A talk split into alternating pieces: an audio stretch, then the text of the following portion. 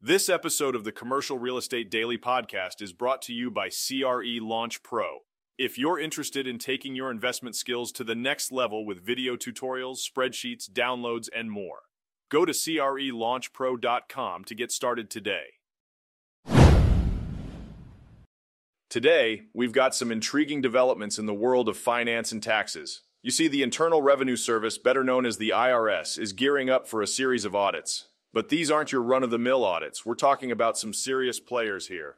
Large partnerships, including specialists in real estate and hedge funds, are on their radar. Now, the IRS is casting its watchful eye on companies with substantial assets, averaging a whopping $10 billion each. Yes, you heard that right, billion with a B. And these companies, they'll be getting some not so friendly audit notices in their mailboxes in the coming weeks. But it doesn't stop there. The IRS is also turning its attention to individuals who've got some serious financial muscle. We're talking about folks with annual incomes exceeding $1 million, and not just that, they owe a minimum of $250,000 in back taxes. That's no small change. What's setting off alarm bells at the IRS? Well, it's those tricky discrepancies on balance sheets within partnerships. We're talking about millions of dollars here, folks. It seems these discrepancies have been on the rise in recent years, and the IRS is not taking it lightly.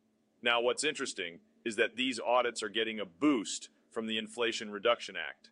That's right, funding from this act is making it all possible. IRS Commissioner Danny Werfel has made it clear that they're on a mission to reverse the trend of underfunding that led to historically low audit rates among high income filers.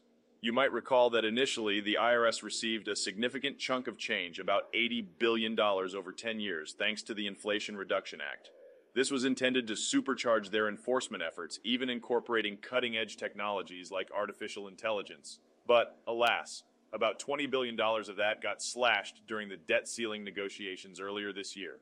So, as we move forward, it's clear that the IRS is on a mission to ensure everyone pays their fair share. Stay tuned as we follow the developments in this high stakes financial audit story. Remember, when it comes to taxes, even the big players are under scrutiny. This is Tyler Cauble, signing off.